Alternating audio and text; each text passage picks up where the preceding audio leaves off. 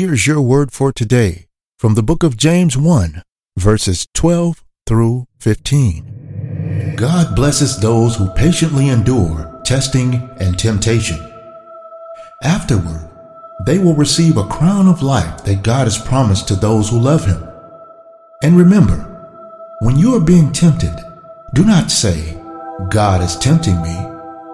God is never tempted to do wrong, and He never tempts anyone else. Temptation comes from our own desires, which entice us and drag us away. These desires give birth to sinful actions, and when sin is allowed to grow, it gives birth to death. Amen. And that was your word for today from the book of James 1, verses 12 through 15.